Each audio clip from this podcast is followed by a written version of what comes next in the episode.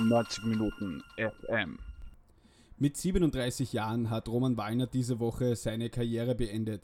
Der Stürmer, der zuletzt beim SV Grödig in der Regionalliga gespielt hat, hat sich sehr lange Zeit genommen und in einem ausführlichen 90 Minuten FM-Interview mit Chefredakteur Michael Fiala über seine Karriere-Highlights, 4 Jahre mit nur 8 Toren und seine persönliche Zukunft gesprochen. Viel Spaß beim Durchhören. Gleich zu Beginn, Roman, danke, dass du dir die Zeit nimmst und einen Tag, nachdem du deinen Rücktritt bekannt gegeben hast, wollen wir sozusagen gleich mit der typischen Rainer Pariersek-Fangfrage anfangen. Wie geht's dir jetzt eigentlich einen Tag danach, nachdem du das bekannt gegeben hast? Na, mir geht's eigentlich sehr gut. Also es war jetzt nicht, also ich kann sagen, vielleicht habe ich das Glück gehabt, ich habe schon bei ein paar Interviews gesagt, dass nicht abrupt passiert. Es gibt ja viele Sportler, die haben Verletzungen, gewisse Schicksalsschläge, das ist mir zum Glück erspart geblieben. Bei mir war es eher ein bisschen ein längerer Prozess. Ich habe es nach hinten raus eben durch den Gang zu Grödig ein bisschen hinauszögern können, weil ich eben auch noch sehr gern Fußball gespielt habe. Und ich bin jetzt, also nach außen könnte es oder wirkt es vielleicht eher plötzlich, aber ich habe schon länger im Kopf gehabt und für mich war jetzt eigentlich der beste Zeitpunkt dafür. Persönlich. Es war jetzt nicht irgendwas ausschlaggebend, also jetzt irgendwas ein spezieller Grund, ausschlaggebend, vielleicht ein bisschen ein schleichender Prozess. Und für mich war jetzt halt persönlich so, wie gesagt, dass jetzt der richtige Moment ist. Wir haben das ja gestern auch auf unserer Website bekannt gegeben und die Zugriffe waren so enorm stark. Also wenn man den gesamten März betrachtet, war das sozusagen Platz 3. Nur quasi das Israel-Desaster vom ÖFB hat mehr Zugriffe generiert. Wie kannst du dir das erklären, dass du quasi noch immer so stark in Österreich polarisierst? Das ist eine schwierige Frage. Einerseits ehrt mir das wirklich, also dass noch immer so viel Interesse besteht. Das ist eine große Ehre für mich, muss ich sagen. Boah, ich tue mir echt schwer, das zu beurteilen. Ich glaube, vielleicht als Außenstehender kann man das irgendwie besser einschätzen. Mhm. Könnte jetzt nicht sagen, wieso. Vielleicht meine ganze Fußballkarriere. Die du ja, wenn man deine Fußballkarriere betrachtet, ja sehr viele österreichische Vereine gebracht hast. Du warst ja in Graz, in Wien, in Salzburg, in Linz, jetzt auch in Grödig zum Schluss. Also du hast quasi überall deine Fans sozusagen. Vielleicht kann man das so zusammenfassen, dass du so viel Resonanz hervorrufst. Könnte ein Grund sein. Ich meine, ich muss sagen, bei den Vereinen, wo ich war, habe ich mich eigentlich immer sehr wohl gefühlt. Ich bin mit dem Umfeld gut ausgekommen, mit den Fans gut ausgekommen. Also es hat eigentlich überall, habe ich mich wohlgefühlt. Mhm. Nachdem ich mir gestern angeschaut habe, dass dein Artikel so viele Zugriffe gehabt hat und nur knapp sozusagen hinter diesem Artikel zu unserer Israel-Analyse gelandet bist du eigentlich froh, dass du derzeit nicht mehr Thema im Nationalteam bist?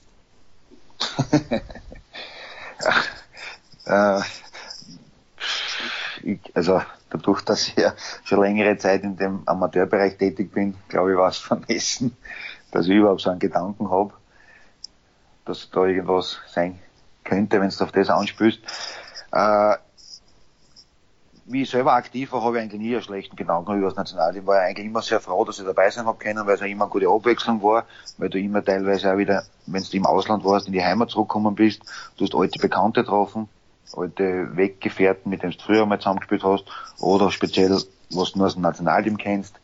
Das Umfeld war eigentlich, war immer super, wo wir waren, die Lehrgänge, was wir gehabt haben, die Länderspiele, was wir gehabt haben. Also mir hat eigentlich immer jetzt nicht viel Spaß gemacht, im Nationalteam zu spielen. In der Zeit, wo ich gespielt habe, ist uns leider nie gelungen, sich für ein großes Turnier zu qualifizieren. Vielleicht waren wir in dem Moment einfach nicht qualitativ und vielleicht mannschaftlich nicht so stark, wie es jetzt vor kurzem war, wo sie sich qualifiziert haben. Aber trotzdem war es für mich immer eine schöne Zeit und ich habe mich immer gefreut, dort spielen zu dürfen. Mhm. Jetzt haben wir auch unsere User gestern natürlich damit konfrontiert, dass deine Teamkarriere, also deine Karriere zu Ende ist.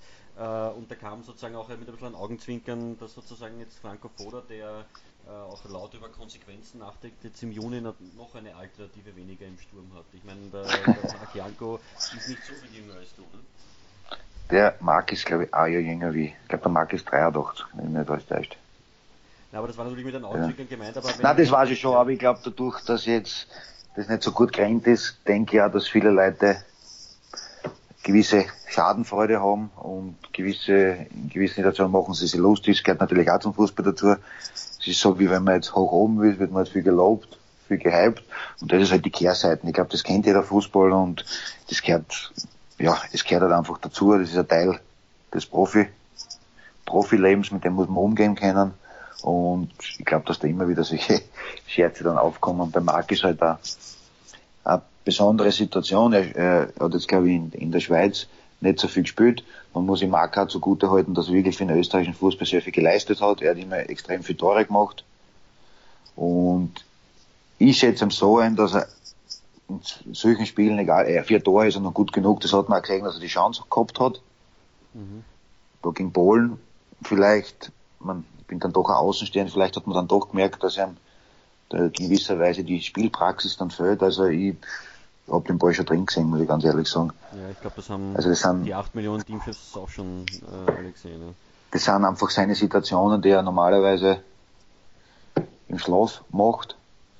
Aber vielleicht ist halt auch ein gewisser Druck, er will unbedingt beweisen, dass er es noch kann.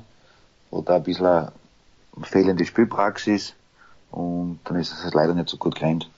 Jetzt bist du ja selber Stürmer und wenn du jetzt sozusagen die Situation auch betrachtest, wir haben jetzt das Polen-Match, hast du kurz angesprochen, wir haben das Spiel gegen Israel gesehen. Hat Österreich ein Stürmerproblem? Wie schätzt du das ein, auch mit deiner Erfahrung? Ja, das muss man schon ehrlich sagen, es ist nicht wirklich jemand da, so wie es, weiß nicht, früher haben wir ja Polster und der Krankl, die wirklich im Nationalteam regelmäßig getroffen haben. Also, ich glaube, es ist schon eine Gabe von einem Stürmer, dass im Nationalteam auch funktioniert, da gibt es ja auch wenige. Es gibt sehr, sehr viele gute Stürmer und es gibt wenige, die im Nationalteam auch funktionieren und da regelmäßig die Tore machen. Es ist auch im Nationalteam ist nicht schwierig, weil du doch dann alle 2,5 Monate triffst, dann ist wieder Pause, du bist im Prinzip immer wieder eine zusammengewürfelte Mannschaft. Und ich habe selber auch bei vielen Spielen gehabt, es ist auch nicht immer so leicht, im Nationalteam zu spielen und im Nationalteam gleich zu funktionieren. Mhm. Weil die Spieler kommen alle von anderen Vereinen, du kannst in dem Lehrgang, in den 10 Tagen kannst du im Prinzip ja nicht so viel trainieren, weil die Spieler kommen von der Meisterschaft zurück, die was von Anfang an gespielt haben, die können die ersten Tage nicht mehr machen wie regenerieren. Dann bist du schon Mitte der Woche, dann kommst du langsam zum Abschlusstraining. Also es ist nicht so einfach, dass du in der Zeit da die Automatismen, so einstudieren kannst. Was man natürlich von jedem Einzelnen verlangen kann, ist die Einstellung, dass er sich reinhaut, dass er kämpft bis zum Schluss. Also das ist im Prinzip unabhängig von dem, ob du jetzt 8 Wochen benannt bist, 1 Jahr benannt bist. Also von der Grundeinstellung, das glaube ich, kann man von jedem verlangen. Aber da spricht eigentlich was an, was in den letzten Tagen jetzt oft kritisiert wurde. Wir haben das versucht auch ein bisschen anders zu sehen, aber wie siehst du das? Lag es an der Einstellung, speziell wenn man jetzt vielleicht das Israel-Match anschaut, oder würdest du sagen, woran hat es da gescheitert? Also ich grundsätzlich als Sportler bin der Meinung, dass es nie an der Einstellung liegt, weil jeder Spieler ist ehrgeizig, jeder Spieler will was erreichen, ich kenne keinen Spieler, der in ein Spiel geht und sagt, okay, heute taugt man nicht so oder heute gebe ich nicht 100%. Also das will ich keinen unterstellen und ich glaube, das tut auch keiner. Ich glaube, dass sie einen irrsinnigen Druck gehabt haben, weil das Polen-Match nicht so funktioniert hat, wie es funktionieren hätte sollen. Das Resultat hat nicht passt. Teilweise hat es ganz gut funktioniert. Dann in Israel sind sie in Führung gegangen. Da war eigentlich alles angerichtet. Ich habe das Spiel auch gesehen. Und ich habe mir eigentlich gedacht, nach der Führung, da kann nicht viel passieren. Ich glaube, dass sie es dann ein bisschen verschlafen haben, nachzusetzen. Sie haben irrsinnig viele Chancen gehabt.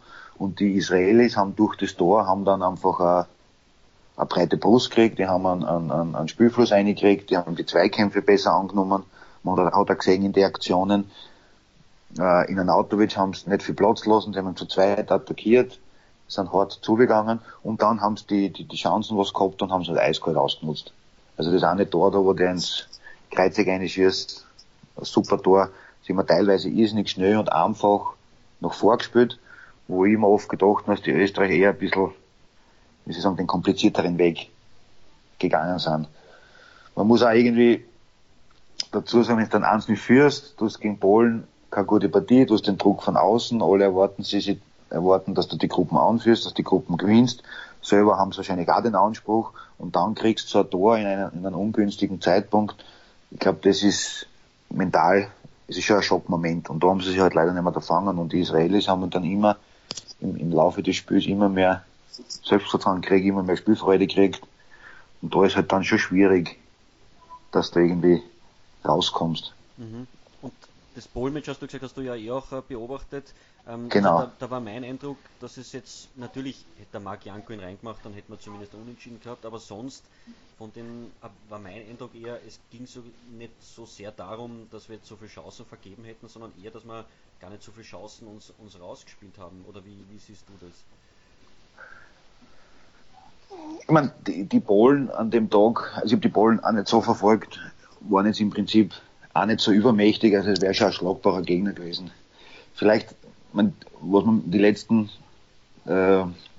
Spiele beobachten kann, auch bei den Spielen, um was es geht, sie haben natürlich in gewissen Situationen auch nicht das Spielglück, was es natürlich auch braucht, dass du mal zum richtigen Zeitpunkt die Tore machst, wenn man jetzt die Qualifikation schaut, wo sie sich fürs Turnier qualifiziert haben, haben sie natürlich auch, waren zum richtigen Zeitpunkt da, haben zum richtigen Zeitpunkt die Tore gemacht, vielleicht auch so ähnlich wie Israel jetzt gegen Österreich, nur im umgekehrten Fall. Also das Spielglück, der Spielfilm hat den Österreicher auch nicht gerade, reingespielt. Also, aber natürlich, ich glaube, dass man sich solche Situationen auch erarbeiten kann. Mhm. Dass man immer nur darauf hoffen brauchen, ja, es geht schon. Nach dem Ballmatch habe ich irgendwie auch nach den Interviews und nach dem Ganzen den Eindruck gehabt, ja, wir spielen so weiter, wenn wir so weiter spielen, dann geht es schon von selber. Mhm. War so möglicherweise irgendwie ein Druckschluss, ne? Im Nachhinein gesehen jetzt. Genau, ja, weil jeder weiß, von selber geht nichts und mit nur ein bisschen rumspielen und wird man heutzutage gar nicht. Natürlich muss die Einstellung und der Kampf passen, die Bereitschaft und das Spielerische kommt dann ja automatisch schon selber wieder zurück. Mhm. Vielleicht haben wir da irgendwie, ich will nicht sagen Überheblichkeit, aber vielleicht sind wir halt da so gewesen, dass man sich gedacht hat, es geht schon. Um das Thema Nationalteam jetzt auch abzuschließen, wir wollen ja eigentlich auch über deine Karriere sprechen. Du hast die Trainingsarbeit im Nationalteam schon angesprochen, dass die anders ist als im Club. Du warst ja auch im Team. Was kann ein Teamtrainer bewirken im Vergleich jetzt zu einem Clubtrainer? Welche Möglichkeiten hat er überhaupt? Und welche hat er nicht? Also ich bin der Meinung, allgemein ist beim Trainer ein Hauptpunkt ist einfach der soziale Umgang mit den Spielern. Weil im Prinzip als Trainer bist du ja wie ein Chef von einer Firma und wie du mit den Leuten umgehst. Du hast doch einen großen Kader und kannst nur 11 spielen lassen, eine gewisse Anzahl von Spielern auf die Bank setzen und den Rest, der ist gar nicht dabei. Also du musst einmal mit den Spielern umgehen können. Du kannst das nicht allen recht machen, aber du musst das so fair wie möglich behandeln. Und im Nationalteam ist halt die Schwierigkeit noch dazu, weil du nicht so die Trainingsmöglichkeiten hast, plus du hast nicht die Zeit dafür. Also ich glaube, der psychologische Faktor von einem Trainer ist im Nationalteam noch größer wie in der Clubmannschaft, also im Clubfußball. Beim Clubfußball hast du jeden Tag Training, du hast am Samstag das Match, am Mittwoch hast du das nächste Match, du kannst es sofort wieder ausbessern. Mhm. Beim Nationalteam ist so, du hast eine schlechte Erfahrung, dann kannst du das nach dem Match nicht einmal aufarbeiten, weil ich habe dann die Interviews am Flughafen gesehen, du kannst das nicht aufarbeiten, weil viele Spieler fliegen von Israel schon zu den Vereinen zurück, du kannst das Spiel mit den Spielern nicht bereden und dann hast du mal 2,5 Monate Pause. Da ist das in den Köpfen schon wieder alles draußen, da hat sich das wieder beruhigt, da denkt man selber auch schon wieder anders drüber, also es ist auch schwierig, die Spiele so aufzuarbeiten, wie du das in einer Clubmannschaft machen kannst. Die taktische oder die Systemarbeit ist die, könnte man sagen, weniger wichtig oder noch umso wichtiger in dieser kurzen Zeit dann da den Spielern was vermitteln zu können, oder geht das dann schwierig? Nein, es ist schon sehr wichtig, aber es ist schwierig, weil du hast im Prinzip alle 2,5 Monate hast eine neue Mannschaft, weil jeder Spieler kommt von irgendwo her, die spielen ein anderes System, spielt vielleicht andere Position, hat andere Mitspieler um sich, im Club hat er die Mitspieler, die kennt er in- und auswendig, weil er mit denen jeden Tag trainiert. Ich glaube auch, dass es irrsinnig wichtig ist, dass die Spieler einmal gern zum Nationalteam kommen und dass sie sich wohlfühlen. Und Natürlich hat jeder Trainer sein taktisches Konzept, seine taktischen Ideen, und die muss er halt in die zwei Tage der Mannschaft bestmöglichst vermitteln, dass das dann funktioniert. Du hast ja im Club hast ja, wie soll ich sagen, ich kann nicht zum Club hingehen und ich sagen, ich will unbedingt, keine Ahnung, ein 4-3-3 spielen und ich will das durchpressen, habe aber die Spieler nicht dafür.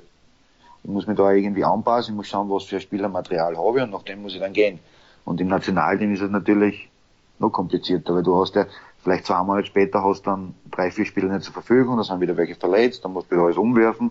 Also es ist schon eine riesengroße Herausforderung für einen Trainer, im Nationalteam gut und erfolgreich zu arbeiten. Mhm. Aber andererseits ist ja Österreich nicht die einzige Nationalmannschaft, das Problem haben ja andere Länder auch, und dort funktioniert es auch irgendwie. Also. Okay.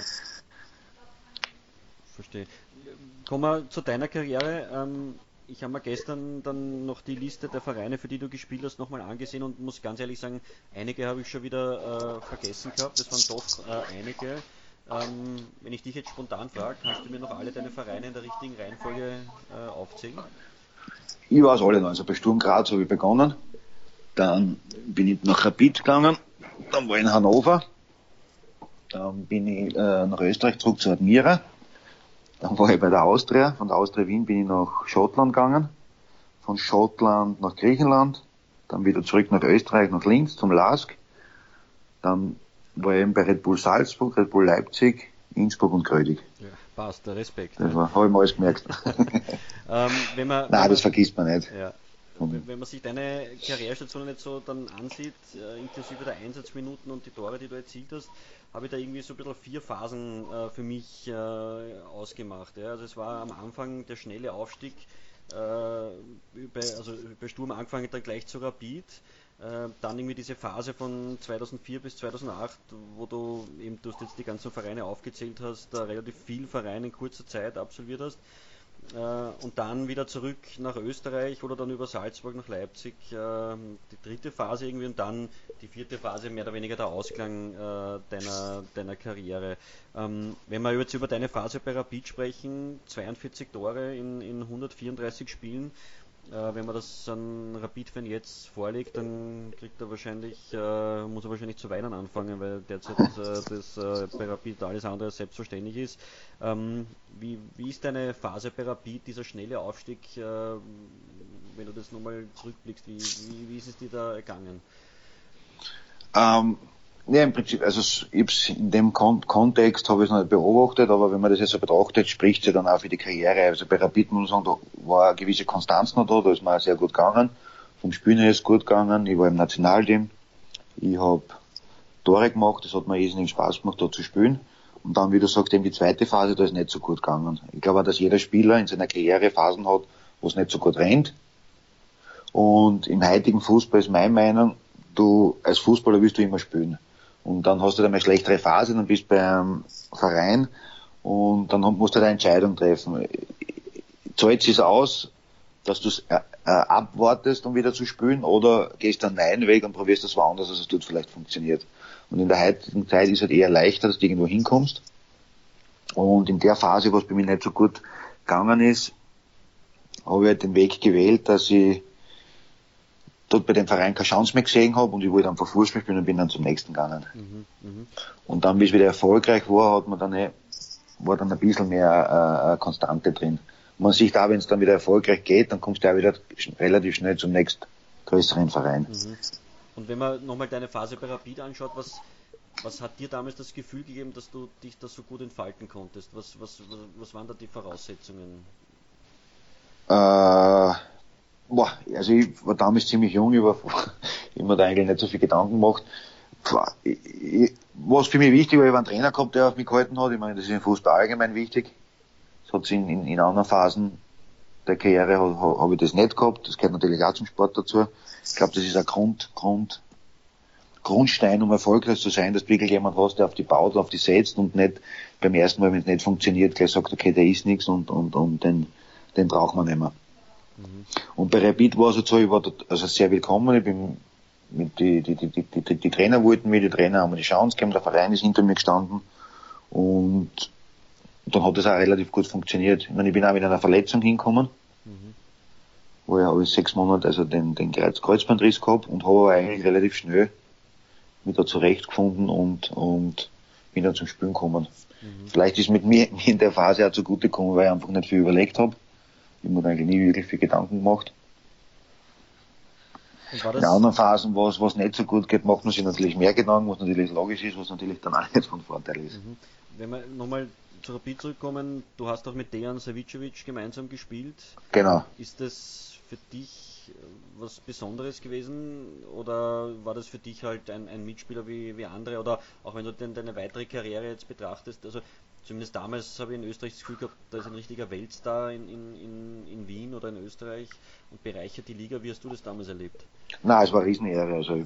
Also vom Sehen her oder auch vom Zusammenspielen her. Also ich glaube, mit viel besseren Fußballer kann man nicht zusammenspielen zu der Zeit. Also eine Ausnahme können, auch menschlich in Ordnung. Und ich kann mich halt eine Anekdote aus Kindheitstagen noch erinnern. Da haben wir, glaube ich, das Finale angeschaut, da wie AC Milan, wie sie da die Champions League gewonnen haben.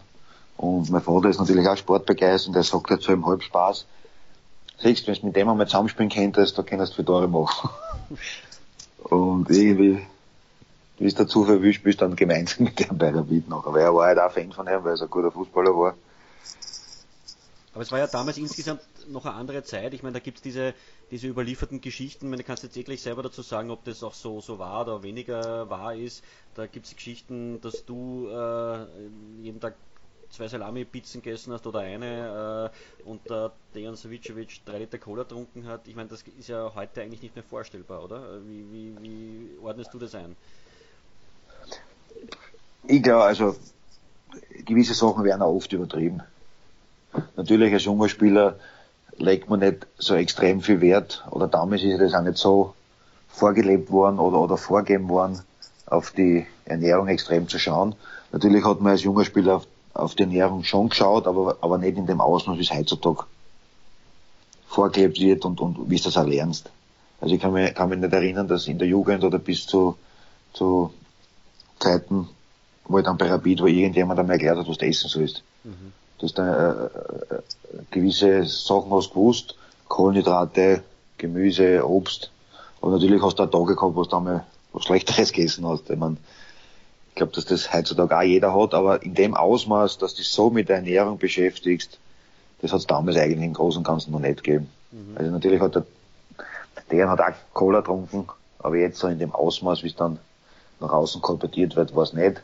Aber es war halt damals auch eine andere Lebensweise in dem Sinn. Mhm. Weil heute eigentlich erst nicht verstellbar, ne? Wenn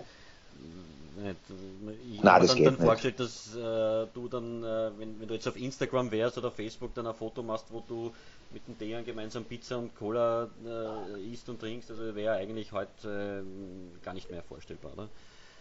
Ich glaube auch, dass heutzutage die Spieler, ich meine, du kannst nicht nur immer, dass die Spieler auch Pizza essen werden und Cola trinken. Bin ich mir zu 100% sicher, dass sie es tun. Aber sie haben halt auch gewisse Ernährungspläne, die das einhalten. Heutzutage ist ja schon viel vorgegeben. Und da bleibt ja auch nicht viel Spielraum. Ich glaube auch, dass in gewissen Situationen ja jedem Menschen zusteht, dass er mal ein bisschen was Schlechteres isst, weil es geht ja auch in gewisser Weise zum Leben dazu, aber es sollte keine Überhand nehmen. Mhm.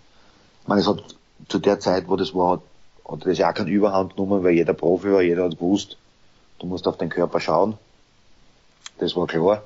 Aber dass es so extrem ist, wie heutzutage, wo wirklich auch bei den Top-Vereinen, wo von der Früh bis spät das Essen vorgegeben ist, das hat sich in die Jahre, hat sich das schon gewandelt. Allgemein in der Gesellschaft, das wird immer ernährungsbewusster.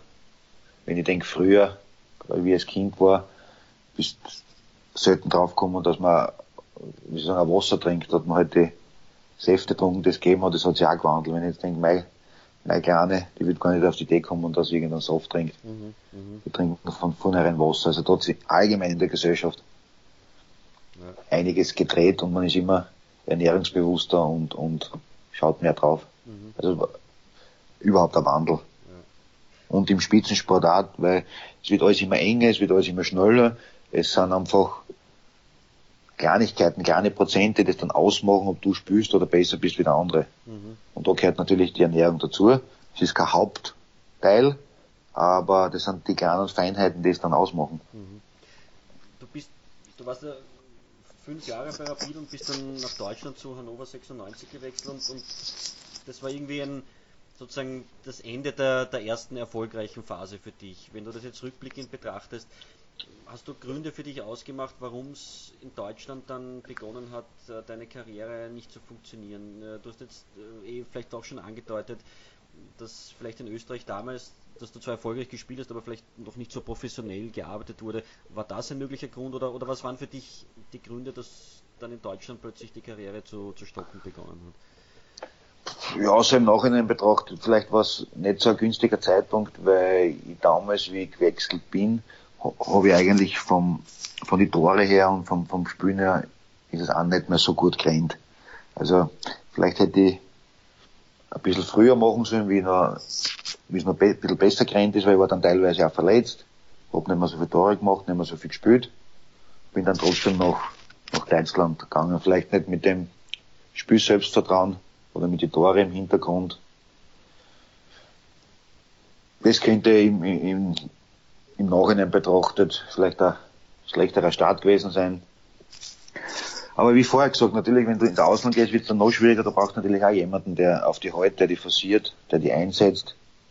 Das habe ich halt auch nicht in dem Maß gehabt, wie es damals bei Rapid war. Also.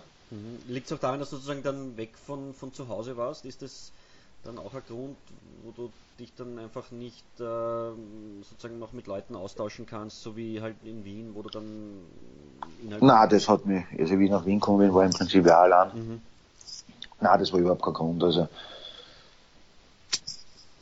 Aber was ist halt, die Konkurrenz ist halt immens höher. Ja. Und wenn du als junger Spieler, wenn du dann ein, zwei Mal die Möglichkeit kriegst, du funktioniert nicht, spielst nicht mehr. Mhm. Bei anderen Vereinen, wo du wirklich einen hast, der vielleicht will der Trainer mich nicht unbedingt so und hat keine Ahnung, das kann ich jetzt nicht beurteilen. Aber wenn es dann jemand hast, der dann immer wieder das Vertrauen gibt und von dir überzeugt ist, wird es dann einmal funktionieren. Aber wenn du das einmal reinkommst, einmal von Anfang an spielst, dann machst du kein Tor und dann stehst du wieder draußen, bist wieder weg, ist halt das im Großen und Ganzen auch nicht so förderlich für die Entwicklung. Und hast du es sportlich unterschätzt? Hast du irgendwie gedacht, jetzt wechsle ich nach Deutschland und werde dort die Welt erobern, oder wie war deine Herangehensweise? Hast du da, weil das ist ja für viele, die nach Deutschland oder wohin auch immer wechseln, ein Thema. Einige schaffen es nicht und es ist immer die Frage, woran hapert es dann? Na, in erster Linie für mich war es ein großer Schritt, für mich war es eine große Ehre, weil damals, kann ich mich zurückerinnern, hat es nicht so viele Legionäre gegeben, vor allem in Deutschland nicht, also weil da war der Andi war noch in Bremen, glaube ich, in der zweiten Liga, also waren nicht, der Weißenberger Markus war noch, also es war nicht so viel, wie es heutzutage war. Es war damals auch irrsinnig schwer, ins Ausland zu kommen. Nein, unterschätzt habe ich es auf keinen Fall. Also vom Training her, was ich gesehen habe, wie ich gespielt habe, wie die anderen gespielt habe, denke ich schon, dass ich das Talent oder das Potenzial gehabt hätte, zu spielen. Aber ja, teils die Möglichkeiten nicht gekriegt, teils vielleicht auch in jungen Jahren zu ungeduldig, dass man es nicht erwarten kann zu spielen. Das sind viele Gründe, warum es dann funktioniert oder nicht funktioniert. Also einen speziellen Grund gibt es jetzt nicht. Aber natürlich brauchst du auch das gewisse Glück, wenn du in die Spiele reinkommst, dass du dann gleich vielleicht ein Tor machst oder dass dann gleich gut funktioniert. Dann ist auch die Situation, wie spielt die Mannschaft in der Meisterschaft? Spielst mit einem Stürmer, spielst mit zwei Stürmer. Also es sind so viele Faktoren, was dann Einfluss drauf haben, ob es dann funktioniert oder nicht. Da kann man sich jetzt eigentlich nicht speziell auf einen Punkt fixieren. Mhm. Fakt ist, dass bei mir im Ausland leider nicht so funktioniert hat, wie ich es mir vorgestellt habe. In Österreich ist es besser gegangen, aber ich glaube, das muss man auch akzeptieren. Mhm. Ich meine, du hast ja auch dann in Hannover Kapitel geschrieben, die natürlich dann nicht so positiv waren. Ich meine, auch das möchte ich da ansprechen. Es gibt diese Geschichte, wo sie den Führerschein weggenommen haben, wo sie dich erwischt haben mit Alkohol am Steuer. War das eine Reaktion als Frust oder hat es dir dann auch ein bisschen an der Einstellung gefehlt oder wie siehst du das jetzt? Also ich glaube im Großen und Ganzen von der Einstellung her, ich war immer sehr, sehr ehrgeizig, ich war alles untergeordnet, ich habe mein ganzes Leben für den Fußball aufgeopfert, habe viele Dinge hinten rangestellt. Natürlich war es nicht vorteilhaft, aber jetzt im Nachhinein betrachtet, man kann Fehler machen, im Fußball hat man Vorbildwirkung, das gehört sich nicht, aber man muss daraus lernen, das ist das Wichtigste. Und im Prinzip, wie lange ist das jetzt her? oder 2005, ja. Das sind Jahrzehnte her, und im Prinzip ist halt immer wieder gefragt, immer wieder aufgekocht, und ich glaube, ich habe daraus gelernt, bin jetzt 37 Jahre, ich glaube, irgendwann hat jeder ein Recht da, dass man das nicht einmal abschließt und dass da jetzt nicht immer irgendwie nachgefragt wird, weil es doch schon ein alter Hut ist, es ist so viel drüber geredet worden, und ich habe auch ziemlich viel dazu gesagt, und ich denke, es ist alles gesagt, und irgendwann sollte man das einfach mal belassen. Du hast ja in dieser Zeit von 2004 bis 2008, habe ich mal jetzt nicht mehr angeschaut, du hast das ja vorher aufgezählt, insgesamt für 8 Vereine gespielt und dabei in diesen 4,5 Jahren in Pflichtspielen 8 Tore erzielt. Also wenn man sich das nochmal sozusagen zurück überlegt, das muss ja für einen Stürmer, das muss ja unfassbar frustrierend sein. Wie hast du diese über 4 Jahre sozusagen durchgetaucht? Also wie, wenn ein Stürmer 4 Jahren 8 Pflichtspieltore schießt, das muss ja Wahnsinn sein. Wie hast du das geschafft? Naja, also wenn man das jetzt, so wie du das jetzt darstellst, in dem längeren Zeitraum sieht, in der Situation kriegst du das ja dann nicht so mit, den Zeitraum. Das heißt, du kommst wohin, spielst du, dann triffst du wieder mal, hast wieder ein Erfolgserlebnis, aber ich habe auch selber in der Zeit gemerkt, irgendwie es geht nichts weiter. Es hakt irgendwie, ich komme nie irgendwie in den Spielrhythmus, dass wieder läuft, dass wieder rennt, man arbeitet, man tut alles, man gibt nicht auf. Und es ist im Prinzip nicht besser geworden, sondern eigentlich immer schlechter. Und der Tiefpunkt war dann eben das halbe Jahr wieder in Griechenland war, die Sperre, wo ich 6 Monate gestanden bin. Das war natürlich für mich persönlich der Tiefpunkt, aber ich habe halt in der Phase und in der Phase davor habe ich für mich persönlich eigentlich nie aufgegeben.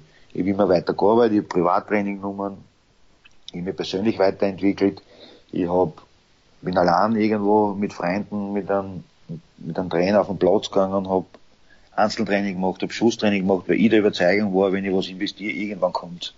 Aber ich hab nicht gewusst, wann das passiert. Es ist dann nicht besser geworden, sondern eigentlich ist immer irgendwas passiert, schlechter geworden, und das in Griechenland war halt dann der Tiefpunkt. Und dann bin ich wieder nach Österreich zurückgekommen. Dann war ich eben beim LASK, und dann war wieder ein Trainerwechsel dort. Und dann ist eben der Hans Krankl gekommen, und der hat auf mich gebaut. Und es hätte ja in der Situation passieren können, dass irgendein Trainer kommt, der dann sagt, okay, passt, du hast nicht viel gespielt, ich brauche den, tu die weg. Aber in der Situation habe ich das persönliche Glück gehabt, dass der Hans Krankl gekommen ist und auf mich gebaut hat. Das hat mir persönlich auch wieder gezeigt, dass du, wenn du weiter arbeitest, nicht aufgibst und immer dran bleibst, egal was passiert, du dann in gewissen Situationen das Glück wieder auf der Seite ziehst. Mhm. Und ich denke, wenn ich die ganzen Jahre mich hängen nicht lassen, auch die 6 Monate, wo ich in Griechenland war, wo ich kein einziges Match bestritten habe, wo die Spieler schon zu mir herkommen, also was tust du überhaupt da gehabt? Und ich trotzdem extra trainiert habe, das Mannschaftstraining immer da war, privat laufen gegangen bin. Wenn ich das alles nicht gemacht hätte, hätte ich vielleicht in der Situation nicht mehr das Glück gehabt, und das, was noch dazu kommt, ist, wenn du dann im Spiel die Situationen hast, was draus ankommt, und du bist dann nicht fit, funktioniert es ja dann auch nicht. Also du musst dir immer schauen, egal ob es jetzt gut oder schlecht rennt, dass du dein Niveau, dein Level haltest, so gut wie es geht, dass du dann in den Situationen, in die Spiele, wo es drauf ankommt, wo du deine Tore machst, wieder ein Selbstvertrauen kriegst, dass du dann auch da bist. Mhm. Und das hat mir die Phase schon gezeigt, sie war zwar schlecht und ist nicht gut gegangen, aber wenn man sie nicht unterkriegen lässt und trotzdem investiert und weiter tut, nicht aufgibt, dass man dann irgendwann belohnt wird. Aber nur leider weiß man nicht, wann das ist. Das ist halt die Schwierigkeit dann. Auch einmal eine Zeit, wo du gesagt hast, naja, ich beende jetzt meine Karriere und mache jetzt was anderes. Nein, nie, also überhaupt nie. Egal was passiert ist, ich habe immer im Kopf gehabt, es wird schon wieder, ich schaffe das wieder. Wie, wohin, welcher Verein, wo das funktioniert, habe ich auch nicht sagen können. Aber ich habe nie mit dem Gedanken gespielt. Es hat einfach für mich im Kopf nicht existiert. Mhm. Aber das heißt, vielleicht war das auch der Grund, dass es dann wieder funktioniert hat. Der Weg zurück zum Erfolg, auch wieder mit dem Tore-Schießen, den würdest du ganz eng verknüpfen mit dem Vertrauen, das du von Hans Krankl damals gekriegt hast. Ja genau, weil wie gesagt, es hätte ja ein anderer Trainer kommen können, der sagt, nein, den brauche ich nicht, der hat jetzt, was nicht, 3-4 Tore noch geschossen, da in dem halben Jahr also wie ich dann gekommen bin, weil in Klaus Lindenberg haben sie dann auch gleich weggegeben. Mhm. Ich habe ja auch erst wieder den Rhythmus finden müssen, ich habe ein Jahr fast nicht gespielt. ist ja nicht so einfach. Ich bin nur trainiert. Und er hat mir einfach das Vertrauen gegeben, er hat gewusst, was ich kann und hat mich gestärkt. Und wie gesagt, es hätte in der Situation ja auch passieren können, es kommt irgendjemand und sagt, nein, den brauche ich nicht. Dann würden wir jetzt vielleicht gar nicht mehr reden miteinander. Also das hat schon einen großen Anteil gehabt, dass es dann wieder funktioniert hat. Die nächste Station war dann Salzburg. Wenn du da zurückblickst, als die Anfrage von Salzburg gekommen ist, ich meine, man hört es immer wieder, wenn Spieler zu Salzburg wechseln, dann wird das finanzielle Argument ja oft genannt. Noch dazu bist ja du einer, der bei Rapid, bei Austria, bei Sturm auch noch gespielt haben. Wie waren deine Überlegungen? Hat es da irgendwelche Skrupel aufgegeben, zu sagen, jetzt habe ich bei Rapid gespielt und Salzburg, das ist immer ein schwieriges Thema? Oder ist das für dich als Profi vollkommen irrelevant gewesen, sozusagen? Also für mich in der Situation war es einmal eine Riesenfreude gehabt, weil es für mich auch wieder die Möglichkeit war, nochmal zu einem großen Verein zurückzukommen. Ich bin auch wieder ins Nationalteam gekommen, Europacup zu spielen. Also für mich war es eigentlich schnell klar, dass ich das gerne unbedingt machen will. Natürlich spielt, ich glaube, da müssten die Spieler lügen, natürlich spielt auch das finanzielle eine Rolle, weil du bist ja im Fußball zeitlich begrenzt. Und du musst ja auch schauen, dass so viel beieinander hattest, so viel kriegst, wie es möglich ist. Aber in erster Linie ist schon das Sportliche gestanden, weil ich natürlich auch ein ehrgeiziger Mensch bin und noch mit die Möglichkeit gekriegt habe, im Fußball was zu erreichen. Wie gesagt, Europacup zu spielen, die Meisterschaft zu gewinnen, mit guten Spielern zusammenzuarbeiten, mit Top-Trainern zusammenzuarbeiten und dann in so einen Verein zu kommen. Also, ich glaube, da überlegt man nicht lang. Vor allem ist es für mich auch eine Chance wieder gewesen, auch zu beweisen, schaut, der schafft es wieder zurück zu einem großen Verein. Mhm. Aber hast du Rückmeldungen bekommen von ehemaligen Vereinen, Umfeldern, die gesagt haben, da bist du wahnsinnig, du kannst ja nicht für Salzburg spielen? Gab es da irgendwelche Meldungen diesbezüglich, die dich erreicht haben? Nein, eigentlich nicht. Also ich denke, gewisse Sachen im Sport, wenn du bei Vereinen bist, kannst du das nicht sagen. Aber jeder, der Fußball spielt und Profi ist, ich glaube, dass da keinen gibt, der sagt, mach das nicht oder du darfst das nicht machen wegen dem. Also war kein Thema. Nein, überhaupt nicht. Eher positiv, super, dass du es wieder geschafft hast, freut mich. Freut mich für dich, was du verdient. Solche Sachen eher. Also da hat es keinen gegeben, der sagt. Du hast den finanziellen Aspekt angesprochen, natürlich auch Salzburg, weiß man, zahlt besser als andere Vereine. Gibt ja auch immer wieder die mediale Berichterstattung, die natürlich in den letzten Jahren vielleicht auch ein bisschen weniger geworden ist, aber immer, dass ja Fußballer so viel verdienen, dass sie sich nach der Karriere dann mehr oder weniger zurücklehnen können.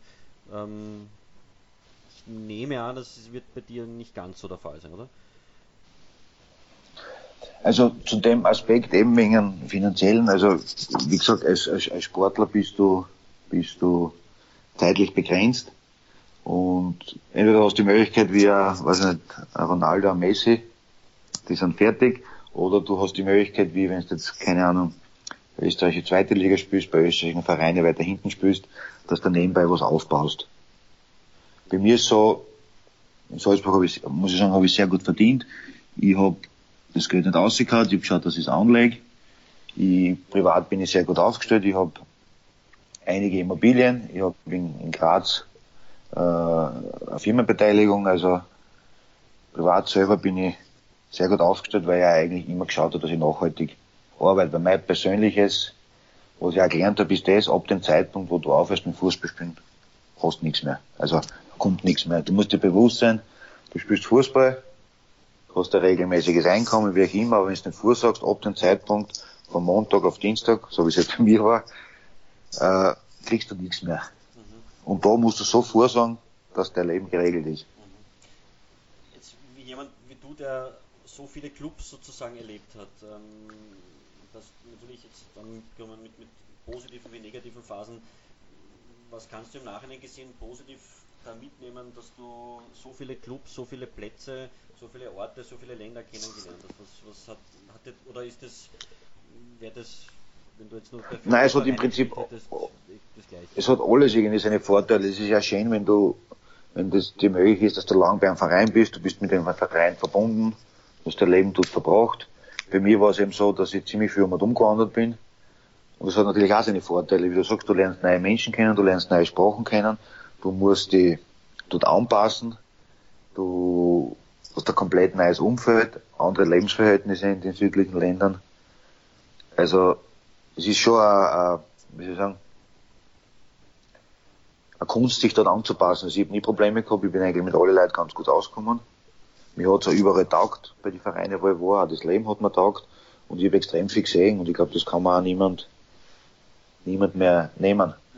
Mhm. Und ich meine, es ist abdroschen, das sind nicht die ganzen Sprichwörter, wenn man im Internet umschaut, aber es ist einfach die Realität, wenn es nicht so gut geht, das ist einfach die prägendste Zeit, wo du am meisten lernst und was du im Nachhinein am meisten bringt. Mhm.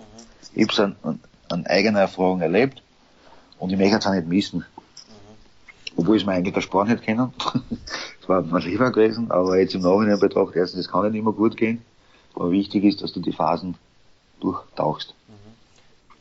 Wir haben ja, das habe ich schon vorher erwähnt, auf unsere User gebeten, Fragen zu schicken, die man dir dann stellen. Und einer hat halt geschrieben, ob du den Eindruck im Nachhinein hast, und auch vielleicht für junge Leute, die jetzt in den Fußball drängen, ob du mit deinem Talent immer so umgegangen bist, wie es notwendig war, oder ob du hättest mehr machen können, weil einige User halt den Eindruck gehabt haben, da wäre mehr gegangen. Noch dazu, wenn man den Saga wieder vom Krankl her nimmt, um diesen Sturm wird uns mal ganz Europa beneiden, solche Aussagen gibt es ja auch.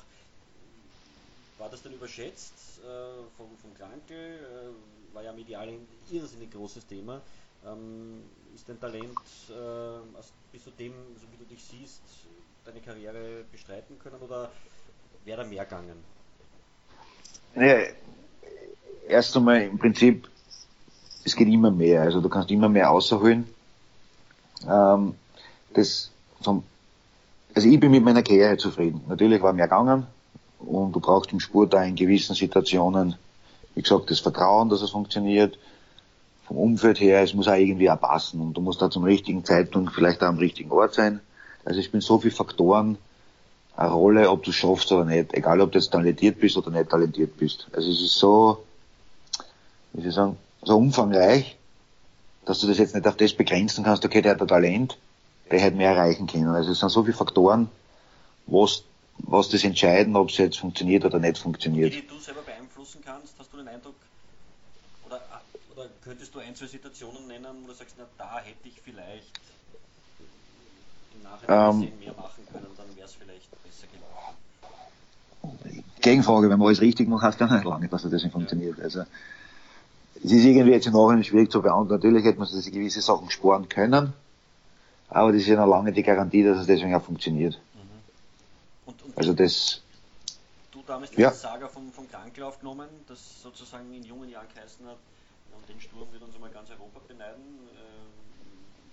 Ich hab's jetzt gar nicht so aufgenommen, also ich hab's gehört und nicht so, wie sagen, nicht realisiert, aber jetzt nicht so, wie soll ich sagen, nicht so das bemessen, wie es jetzt irgendwie da um und um schwirrt und immer wieder gefragt wird. Der Kranke, jeder, der den Kranken kennt, ist ein emotionaler Mensch.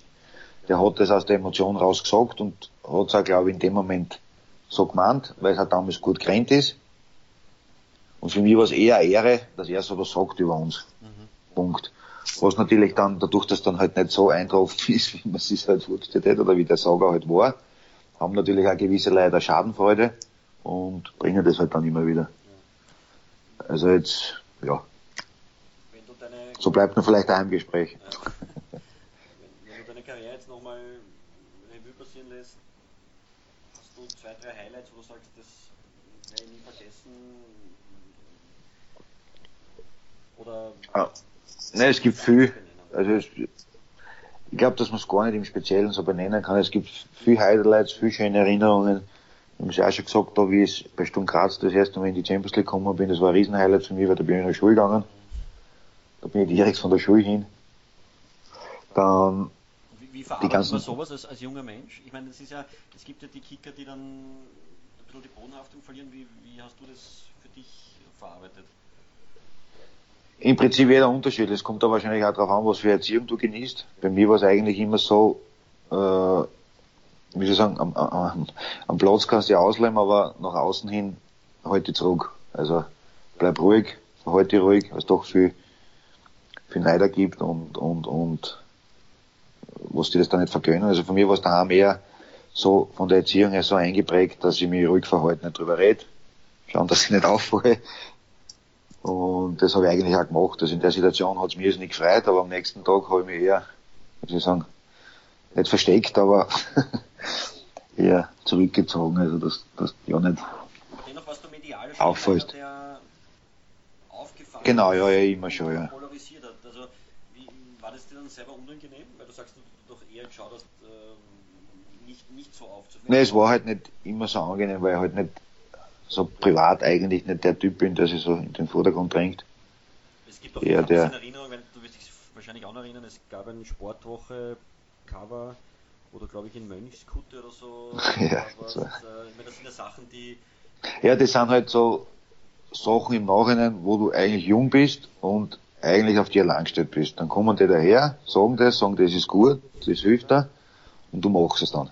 Weil du denkst, okay, also einfach schlecht, auch teilweise schlecht beraten und keiner, der dir da unterstützt, sagt, pass auf, lass das einfach auf die in dem Sinn allein gestellt. Also, wie alt war ich damals? Sehr jung. Da keine 20 Jahre alt. Also jetzt im Nachhinein oder wenn ich jetzt, keine Ahnung, jemand vielleicht hilft, unterstützt, dann will ich ganz was anderes ihm sagen. Mhm. Also, das sind halt vielleicht auch Sachen, was man sich da sparen hätte können, wenn es die nötige, wie soll ich sagen, Beratung gehabt hättest von meinen Eltern, kann man sowas nicht verlangen, weil die ja nicht so in dem Fußball drin sind, im Medialen. Die wissen das ja selber nicht, aber mein damaligen Manager, was ich da gehabt habe, der hätte schon wissen müssen und da besser aufpassen müssen, aber da haben sie sich auch nicht wirklich viel drum gekümmert. Die wollten einfach kein Geld machen und ja. Da war da sozusagen der Blick auf die mögliche lustige Schlagzeile oder auf das. Ist jetzt keine Entschuldigung für das, aber also aber trotzdem, man braucht schon eine gewisse Unterstützung und eine gewisse Führung. Mhm. Die andere Seite ist, jeder kennt jugendliche Leute. Wie weit kommst du zu den Menschen zu, wie dass er das auch dann zulässt? Das ist halt die andere Frage. Ja. Welche weiteren Highlights würdest du noch nennen? Jetzt haben wir Sturm gehabt. Ja, die Meistertitel, was ich gehabt habe. Mhm. Dann, was mir auch groß und länger in Erinnerung bleiben wird, ist eben die Saison, wo wir mit Innsbruck nicht abgestiegen sind, wo wir das im letzten Match eigentlich in der zweiten Halbzeit noch komplett gedreht haben. Das war schon ein super Erlebnis, ich glaube auch für alle, weil man darf ja nicht nur das eine Match betrachten, man muss ja die Spiele zuvor, was das eigentlich für Druck ist, Wochen für Wochen, da eigentlich den Weg wieder zurückzufinden und dann im letzten Match, in der letzten Halbzeit das noch abzuwenden. Also das war ein großes Highlight für mich persönlich.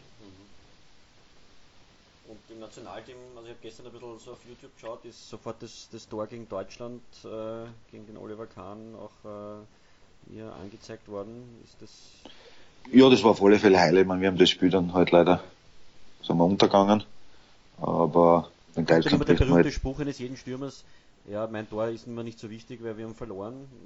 Ist dem wirklich so auch im Nachhinein betrachtet? Oder wie ist man, wichtig, also im Prinzip, als Stürmer lebst du von Tore. Du wirst an Toren gemessen und wenn du gut spielst und du machst kein Tor, wirst du auch austauscht. Also, nicht wichtig ist vielleicht der falsche Ausdruck, aber ich glaube, dass jeder Spieler lieber das Spiel gewinnt, bevor er jetzt sagt, er hat das 6-2 gegen Deutschland, oder das 3-2, oder bei einem 6-2 Niederlage das zweite Tor gemacht gegen Deutschland. In dem Spiel nach dem Match. Jetzt im Nachhinein betrachtet, ist schon eine Freude, wenn man gegen Oliver Kahn ein Tor macht. Also, es war nicht so, dass ich jetzt, wenn ich das 3-2 mache, jetzt zum Wahlen anfange, weil es nur das 3-2 ist. Also, man freut sich persönlich schon. Aber natürlich, im Gesamten steht natürlich die Mannschaft drüber, weil du als Stürmer lebst auch natürlich von der Mannschaft. Dass du lieber das Tor eintäuschst gegen einen Sieg, das ist natürlich auch logisch. Ja. Wenn wir jetzt schon am Ende unseres Interviews sind, wie wird deine Zukunft aussehen? Du hast ja gesagt, du hast da parallel schon ein bisschen was aufgebaut, was sind deine Pläne? Ja genau, also untätig war ich nicht, ich glaube, dass auch jeder Spieler der aufhört, einmal die ersten Momente, also schon länger her, mal überlegt, was mag, was taugt er, was interessiert dich, welche Interessen hast, welche Stärken, Schwächen hast du, auf was kannst du aufbauen. Für mich war eigentlich relativ früh klar, dass ich im Fußball oder im Spitzensport, im Leistungssport bleiben möchte. Deswegen habe ich auch geschaut, dass ich mich nebenbei eben weiterentwickle. Wie gesagt, ich habe Medien- und Kommunikationstraining, Ausbildung mache ich. Jetzt habe ich mir für das Studium auf der Deutschen Sportakademie angefangen. Das fängt jetzt im April an. Und was ich voriges Jahr im Sommer schon fertig gemacht habe, was auch sehr aufwendig war, war eben die A-Lizenz. Und ich habe das Glück gehabt, dass ich nebenbei halt noch Fußball spielen habe können, dass ich nebenbei was aufbauen habe können, plus ich habe das machen können, was mir Spaß macht. Also das war schon mehr. Und siehst du dich schon irgendwo eher als Trainer oder eher, wenn du jetzt auch sagst, du hast eine wirtschaftliche Ausbildung begonnen, eher im Managementbereich, oder ist das noch offen? Ja, einerseits interessiert mich beides, ich kann mir beides sehr gut vorstellen. Ich arbeite ja mittlerweile schon seit über eineinhalb Jahren in Salzburg bei dem Schulsportmodell, wo ich die Oberstufen betreue und die Buben trainiere, wo ich meine Erfahrung sammle. Also es taugt mir irrsinnig. Das Studium habe ich begonnen, eben um mich auch weiterzuentwickeln, um mir andere Perspektiven zu eröffnen, auch andere Sachen zu lernen, auch das Betriebswirtschaftliche und so. Und ich bin der Meinung, dass man, egal ob man jetzt Trainer ist oder so, dass man immer beides brauchen kann. Also Trainer interessiert mich sehr, ich würde gerne in die Schiene reinkommen. Manager ist auch ein total interessantes Thema. Also es ist auch schwierig jetzt vorherzusagen, welche Richtung die treibt. Beim Fußball kann man sowieso nicht jetzt hundertprozentig genau sagen, das wird. Aber dass man sich breiter aufstellt. Jetzt ist einmal so, ich habe jetzt einmal... Nein, im Moment noch nicht. Also das, ja, ich glaube auch, man muss auf gewisse Sachen auf sich zukommen. Und ich denke auch vielleicht dadurch, dass ich jetzt wirklich gesagt habe, ich beende das Aktive, dass sie dann gewisse Optionen aufmachen werden, und dann muss man halt überlegen, passt das für mich, passt das nicht für mich. Ich habe gestern schon eine Fotomontage von dir gesehen, es gibt ja auf Facebook diesen ersten Roman Wallner Fanclub. Genau, ja. Da hat man dich schon als neuen Teamchef gesehen, neben Leo Wintner. Also, ja. Ja, noch zu früh, die Pro-Lizenz habe ich leider noch nicht. Ja, und es gibt auch noch immer wieder die Bilder, wo du als Bundespräsidentschaftskandidat, also da war auch schon die Frage eines... Ja, da brauche ich keine Lizenz, oder? Ja, genau, nein, zumindest keine Fußballlizenz, ja. 35 Jahre muss man da sein, also das wäre auch... Wie alt muss man sein? 35, also würdest du auch... Ja, das geht sich aus. Ja, passt, dann danke Roman für dieses ausführliche Interview, dass du dir Zeit genommen hast. Bitte. 90 Minuten FM.